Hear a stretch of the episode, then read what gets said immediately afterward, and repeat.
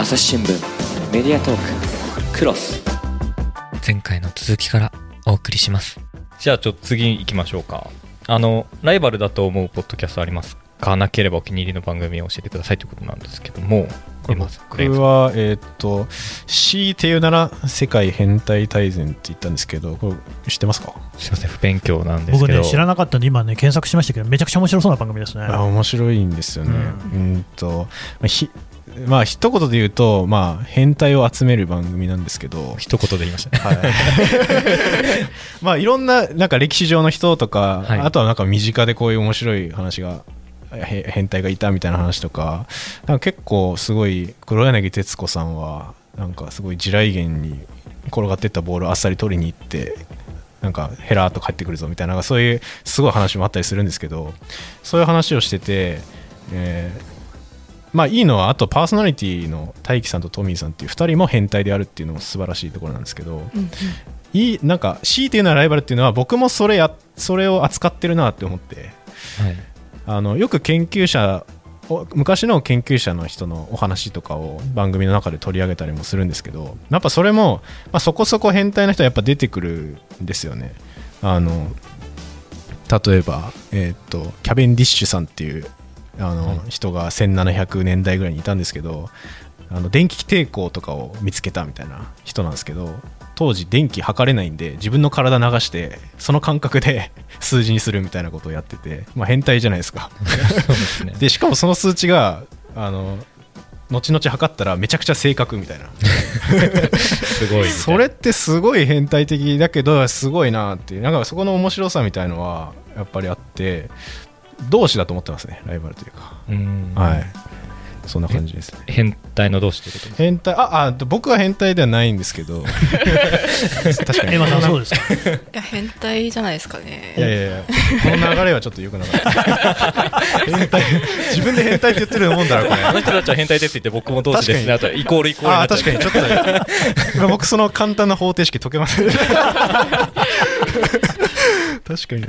他にお気に入りの番組とかありますか？そうですね。あの最初にちらっと言ったんですけど「引用」っていう番組を僕がすごい好きでえっとまあこれもちょっと理系の番組なんですけど、うんとまあ、生命科学やってる楊先輩って方と病理をやられてるヤンデル先生っていう方が2人でなんか先輩後輩みたいな感じで話してるんですけどそれも話の切り口すごいなっていうのがいろいろあって例えばあの第1回細胞小器官擬人化会議っていう話とかがあるんですけど。ちょっともう一回言ってもらっていいですか？第1回細胞小器官擬人化会議ですね。なるほど。これは細胞小器官って、まあ、細胞の中に核とか、はい、ミトコンドリアみたいなあったりするじゃないですか、はいはい、あれをあの擬人化しようっていう内容でちょっと何言ってるか。はい、僕も最初これどういうことって思ったんですけどはい、聞いたらなんかじゃあ設定は学園ものにしようみたいな。じゃあ生徒会長は核だよねみたいなで その核は紫色に染まるから多分髪の毛が紫色の女の子だよねみたいな話をしてて こんな会話聞いたことないなと思って。これちょっと衝撃。これ僕がポッドキャストやる全然前からずっとやられてる番組でそれも衝撃を受けてまあある意味影響を受けた番組かなとは思いますね。はい。まあいっぱい僕ちょっとさっきも言ったんですけど聞いてる番組も多すぎておすすめしたい番組はいっぱいあるんですけどはい。なるほど、うん、これ引用ってだから病んでる先生って多分ツイッターで見たことある人っていっぱいいると思うんですよね。今見たらフォロワー14.6万人って書いてあるから、相当なインフルエンサー、ね、だけど引用に関してはそこまで知られてないような気もするんですよね。うん、まあ、面白いのにね。ポッドキャストだからなんか何なのか分からないですけど、ね、まあ、本出版されてたりもするような方なんで、そうっすよね。はい。だからなかなかそこの認知してるみたいなのは難しいのかもしれないですけど、まあ、あとは結構一般の人に紛れているみたいな感じは あるかもしれないですね。うん、え神田さんは聞いたことは？あありますあります。もちろんありますよ。面白い番組ですよね、うん、いやだからこういう番組がねまだまだこう埋もれてるわけじゃないと思うけれどでも埋もれてるんですよね、そうですね。いやさっきの「世界変態大全」もそうですし、はいはい、あのまあ、コメディ系の番組も結構僕聞くんですよね、うん、あの芸人さんのラジオよりかは結構一般の方でコメディやられてる方いっぱいいてそれこそ僕らベスト・オブ・ベストさんとかコラボさせていただいたりとかあのあの原家のグッドボタンとかあの夫婦でやられてるポッドキャストの方とか、まあ、なんか結構パートナーでポッドキャストやってますみたいなので交流しましょうとかいうのも声かけてもらったりしたりとか,、なんか結構そういう一般の方の聞いてでツイッター上で交流とかは僕は結構ありますね。やっぱ掘れば掘るほど面白い番組っていうのはまだまだあるいやもう無限に出てきますねこれ今 さんどうですか？なんかライバルと思ってるポッドキャストは？そうですね。ライバルライバル視は他の番組に対してしてなくて、はい、っていうのもやっぱり連ほどあのいろいろ聞いてないっていうところがあると思うんですけどまあでもお気に入りはあのあって、はい、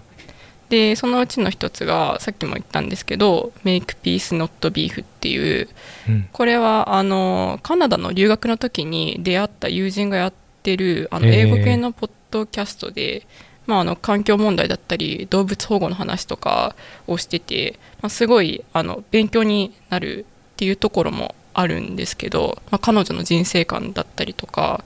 まあ、あのビーガンなんですけど、はい、あのビーガンを始めてどういうふうにあの感じてるのかとかそういうあのパーソナルなところも知れていいなっていうふうに思ってますね。海外でやってるポッドキャスト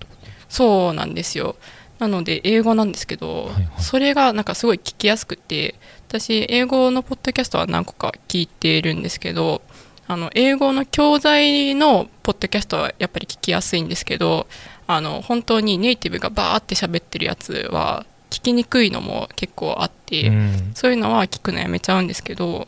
まあ、あの彼女がやってるのはすごい分かりやすいですしあのなんかハーバードでジャーナリズムを学んで今後学ぶらしいんですけどなのであの使ってる表現とかもあの信憑性が高いというかでなのでこう聞きながらメモ取ったりとかして 勉強してますね。えーそれはカナダにいた時の留学時のお友達がやられてるそうですね。はい。カナダ人なんですけど、はい、今も交流はあったりとか、そうですね。あの、まあ、カナダ行ってからも何回かあのビデオチャットあビデオ通話したりとかあとはポッドキャストやってるっていうことをあの彼女に伝えてあ聞いてくれたんだって、えーと、言ってくれてで、えーと私たちのも聞いてくれたらしくて、まあ、いろいろメッセージやり取りしたりとかしてます。いいですね。はい。知らなかったいや日本語わかるんだよね。そうそう。いやすごい面白いので聞いてみてください。うん、この神田さんは知らないやいや知らない。今調べたらピースっていうのは PEAS でピースですね。そうなんですね、はいはいはい、なんでビーフが牛肉？でピースは P が豆で S がた、えーと複数形なんですけど牛肉の代わりにえーとはい、豆を食べよう。あとはその平和をかけてるらしいですね。うんこういう最近ね、その本当にブログのポッドキャスト化みたいなのがどんどん進んでいて、はいはい、自分の知っている人が実はやっていたみたいなケースがどんどん出てきてるっていうのはね、面白くていいですよね。やっぱ裾野広がっていけばもっと面白い内容もどんどん出てくるだろうし、うん、あとね英語のポッドキャストがね意外と聞けるっていうのはあるかもしれない。僕はあんま聞いてないですけどでもまあまあものにもよるんだけどポッドキャストだと分かるみたいなのあるんですよね。ポッドキャストだと分かる。あ,、うん、ありますよねなんか、うんうん。映画とかだったらあれこれ何言ってるんだろうとか思ったりするけど意外と日常会話のポッドキャストだったら分かるっていう、うん、一番分かんないのは洋楽が全然詳しくないですよ。何言ってんのかなって。なんか言えてんのかこれみたいなありますね。でもポッドキャストって多分やっぱり伝えようとしてるからなのかか日常会話の延長だからなのかまあまあ分かるっていうそうですよね、うん。うん、英会話とかにはすごいいいと思いますよ。はい。あと結構思うのがなんか海外のポッドキャストでも個人の番組探すの結構難しいなって思っててそこは、まあ、彼女はたまたま私が知り合いだったので聞けたんですけどなんかもっと掘っていく方法があればいいのになって思ってますね。難しいですよね。だって日本でも今番組増えてきて、こう面白い番組って掘れば掘るほどあるのに、もっと展してる。海外。めっちゃ多そう面白いのいや見つけ出すってなるともう数がすごい沼ですし沼すぎて。やっぱジャンルで行くのは結構いいのかなとは思いますけどね、あのまあ、僕ら科学系みたいな感じでやってますけど、はい。そそれでいくとやっぱ似たようなというか同じような切り口とかの人がある程度ジャンルでくくられてて、うんうん。でなんかなんとなく横のつながりもあってみたいなのあるとやっぱ探しやすいかなとは思いますね。うん。メディアトーク。クロス。ながら聞きできるポッドキャストって私の生活スタイルにちょうどいい。朝日新聞のニュースレターに登録すると編集者が厳選したニュースがメールで届くよ。思いがけない話題にも出会えるよね。ちょっと新しいニュースの読み方。朝日新聞そんないろいろ聞いてるお二人ですけども朝日新聞ポッドキャストのことは？どう思いますか？どうですか山さん？いやもうやっぱ神田さんのコミュ力に尽きるんじゃないですか。えまずじゃあ聞いてくれるようになったんですか？ちょっと。あのちょこちょこちょこと聞いています。前に出演した時には、ま、一切合切聞いてないっていう状況でね。いや23は聞いてましたよ。あ2 3 あでもその後にあの一応登録しましてあの面白そうなのをあの聞いてるんですけどやっぱりあの神田さんとお話しして神田さんと知り合いになった。だから朝日新聞ポッドキャストといえば私の中で神田さんでで、まあ、それがきっかけで登録してるんですけどいやなんかいろんな人とお話ししてる中でなんかすごいフランクだなというかうん。なんかあのまたあなたこんな人でみたいなよく言ってるじゃないですか。その,、はい。あの距離の詰め方すごいなとか思いながら聞いてるので、まあ、そういう神田さんがあの話されてるエピソードとかは聞いてみてでそれであの、まあ、いろんなあのジャンルがあるじゃないですか。うんうん。で、えーとまあ、自分が今までその興味持ってなかったジャンルとかも、まあ、神田さんとかがきっかけであの聞くようになったりして、まあ、新たに関心が増えたりとか、まあ、例えば最近だったらあの韓国の大統領とか、うんうんうん。あのウクライナの話とか、戦争の話とかあのあんまりあの外国のあの政治とか興味なかったんですけど、うん。聞いてみてあ結構面白いなって思うようになったのはすごいありがたいですね。そうなんですよ。面白いんですよ本当は。でもそれを新聞記事で伝えられてなかったってことなんでね。うん。いやーしんどい話でね。う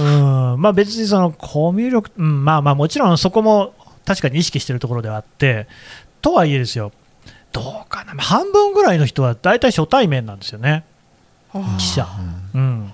だからそんなにその関係性がない人がほとんどなんですけどあんまり遠慮はしないですかね。しても何にもいいことないもん。だただまあそこがだからお二人みたいな関係性に近いものは作りたいなっていう気持ちはあるわけですよ。リミッター外すとこまではいかないけどやっぱりその空気感とかで新聞と同じ硬い状況だったら誰も聞くことはあんまないだろうなと。てか NHK 聞きゃいいなっていうね、でそう話し言葉でやっぱり伝えるっていうことをずっと考えてるんですよ。NHK さんのニュースとかっていうのは書いたものを読んでるっていうニュースじゃないですか。だから話し言葉じゃないんですよね、そうそう。でも話し言葉だったら伝わるってことも世の中いっぱいあると思うんですよね。なんか多分今のだと話してる人同士とあの関係性と、まあ、あとは聞く人と話してる人の関係性があって多分エマさんの場合は一回神田さんが僕らのサイエントークゲストで参加してくれたんですけど、そこから若干親近感若干というかもうかなり親近感が 湧いて、ね。多分エマありがとうございます。さん視点神田さんが出てる番組はなんか友達喋ってるなみたいな。でそこから友達の友達がいるみたいななんかそれぐらいのノリというか近さであの大体そのパーソナリティの人がだんだん親近感湧いてきてで内容が入ってくるみたいなのも結構あるかなって思います、ね、それ実際ありますよね、だから別にその僕みたいに出演するっていうのはレアケースだと思うけど、何回もずっと聞いてると、どういうポッドキャストっても大体そのパーソナリティのこと好きになっていくっていう、ね、なりますよね。ありますよね。うん。なんかすごい、それはすごいありますね。だからあのこうメディアトークでも楽屋裏ってやってるじゃないですか、僕もそれもちょいちょい聞いててなんかなんだろうまあ、完全に楽屋裏じゃないですか。完全に。何言ってんの？それがすごいいいなと思って。やっぱそ その裏をいろいろ聞いてでその人たちがまたそれぞれの場所で話してるみたいなのはやっぱり聞いてる人との距離縮まるしすごいいいなって思いますね。うん、なんか外から見たら朝日新聞って朝日新聞でしかないんですけど、うん、楽屋裏を聞いたら、うん、あの記者出身の人とかビジネス部門の人とかトーク範囲とかそういう言葉が聞こえてて、で、まあ、朝日新聞の中にもいろんな立場の人がいてそうやって交流しててこういうことを考えながら作ってるっていうのを聞けるのはすごいなんか全く業界人じゃないんですけど勝手に自分が業界人になったような感覚で聞けるのがすごい面白いなって思ってます。いやでもこれがですよ全然やっぱり今までそのやっぱ局とか部で壁があって僕は編集局ってところにいるんです。記者だから、うん、でねそうするとねそのビジネス部門の局、まあ、販売局とか広告局名前ちょっと変わってるんだけど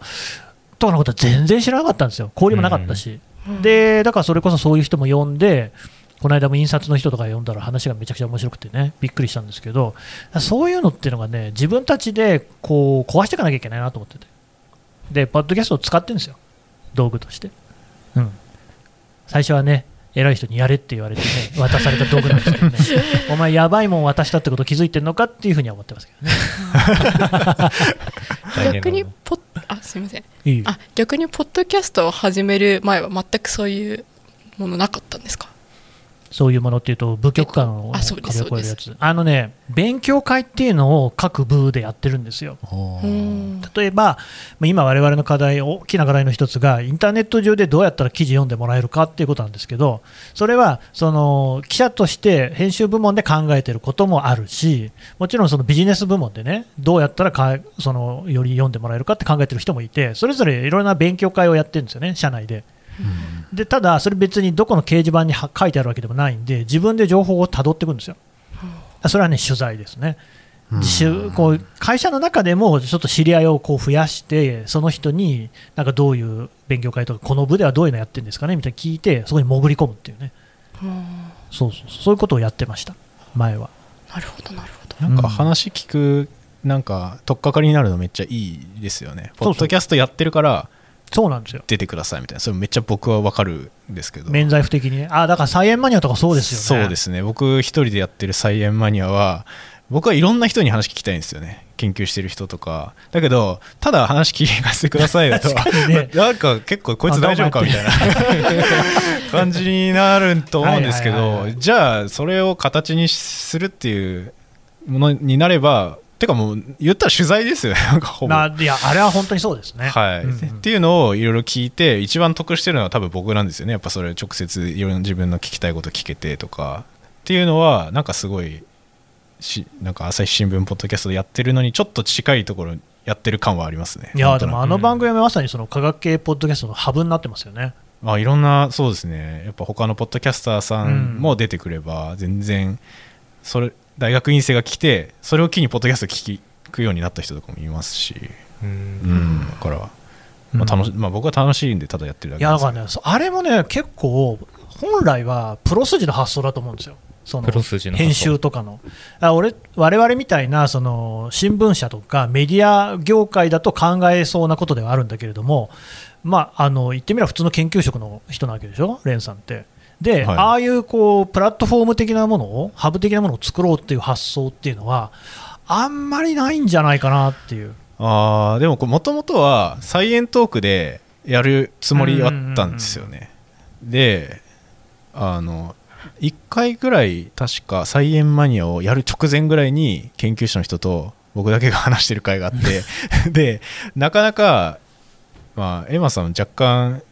なんか抵抗あるというか、うん、コラボボンボン持ってくるとちょっと困ってた時あったじゃん。そうですね。結構人見知りなのであのここ来るのもかなり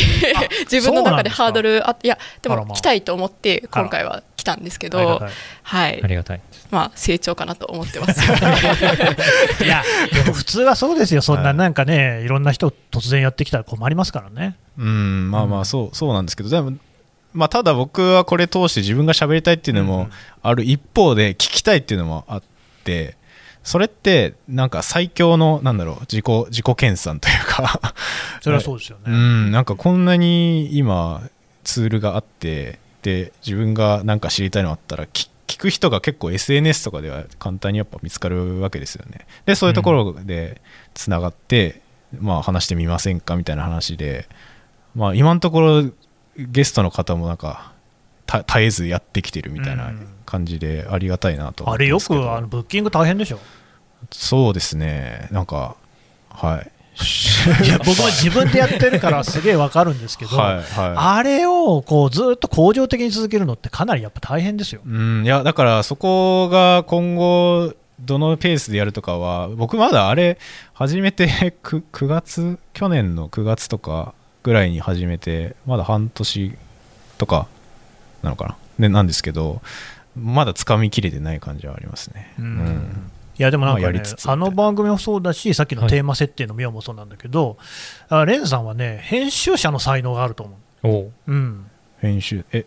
編集者。編集者。だからその、はい、例えば新聞社だとニュースを書くのは記者なんですよね、はい、だけど、どの記事をトップに持ってくるかどの記事にどんな見出しをつけるのかって考えるのは編集者なんですよ、うん、だからそのテーマをそのねサイエントークの方で設定するのも、それからそのサイエンマニアみたいな番組を作って、どの人を呼んでくるか決めて、はいはいえーでまあ、そもそもそのメディアの形として、ああいうその対談番組で、エレンさんが聞き出していく、専門家を呼ぶ、うん、ああいうのをね、設定するのってね、多分何もこう、てらいなくやってらっしゃるんだと思うけど、そんな簡単にできることじゃないですよ、普通。うん、なるほど。あれ、編集者の才能なんですよ。ああ、じゃあ、あれですか？僕が全てを失って失業したら拾ってください。うんまあそうですね。あそうではなかった。いやいやでも稀有な才能だと思いますよ。すごいありがたいですけど、うんはい、他にないもん。ああ、うん、うん、まあまあ。はい。ちょっとなんて言ったかいいか分かんないですけど、うん、照れてるんですか？ありがとうございます。はい。レンさんはうちのポッドキャストのことあそう。聞かれたりとかしてますあそうですね。僕も結構聞いてますしうんと、まあ、最近だとあのポッドキャスト実態調査みたいなのもやられてたじゃないですか、はいはい、4回ぐらいにわたって、まあ、あれもなんかあああいう情報を取ってくるのってさすがに一般人じゃ無理だったりするじゃないですか。お金もかかりますからね。お金もかかるしでもそういうのをやってしかもそれを記事になってそれをポッドキャストで話してくれるみたいな そこまで全部、うん、あのやってでそれを簡単に聞けるのはすごいいいなって思ったし多分ポッドキャストをやってる一般の方々もそういうところから情報を得たりするっていう意味ですごい助か助かってるというかなんか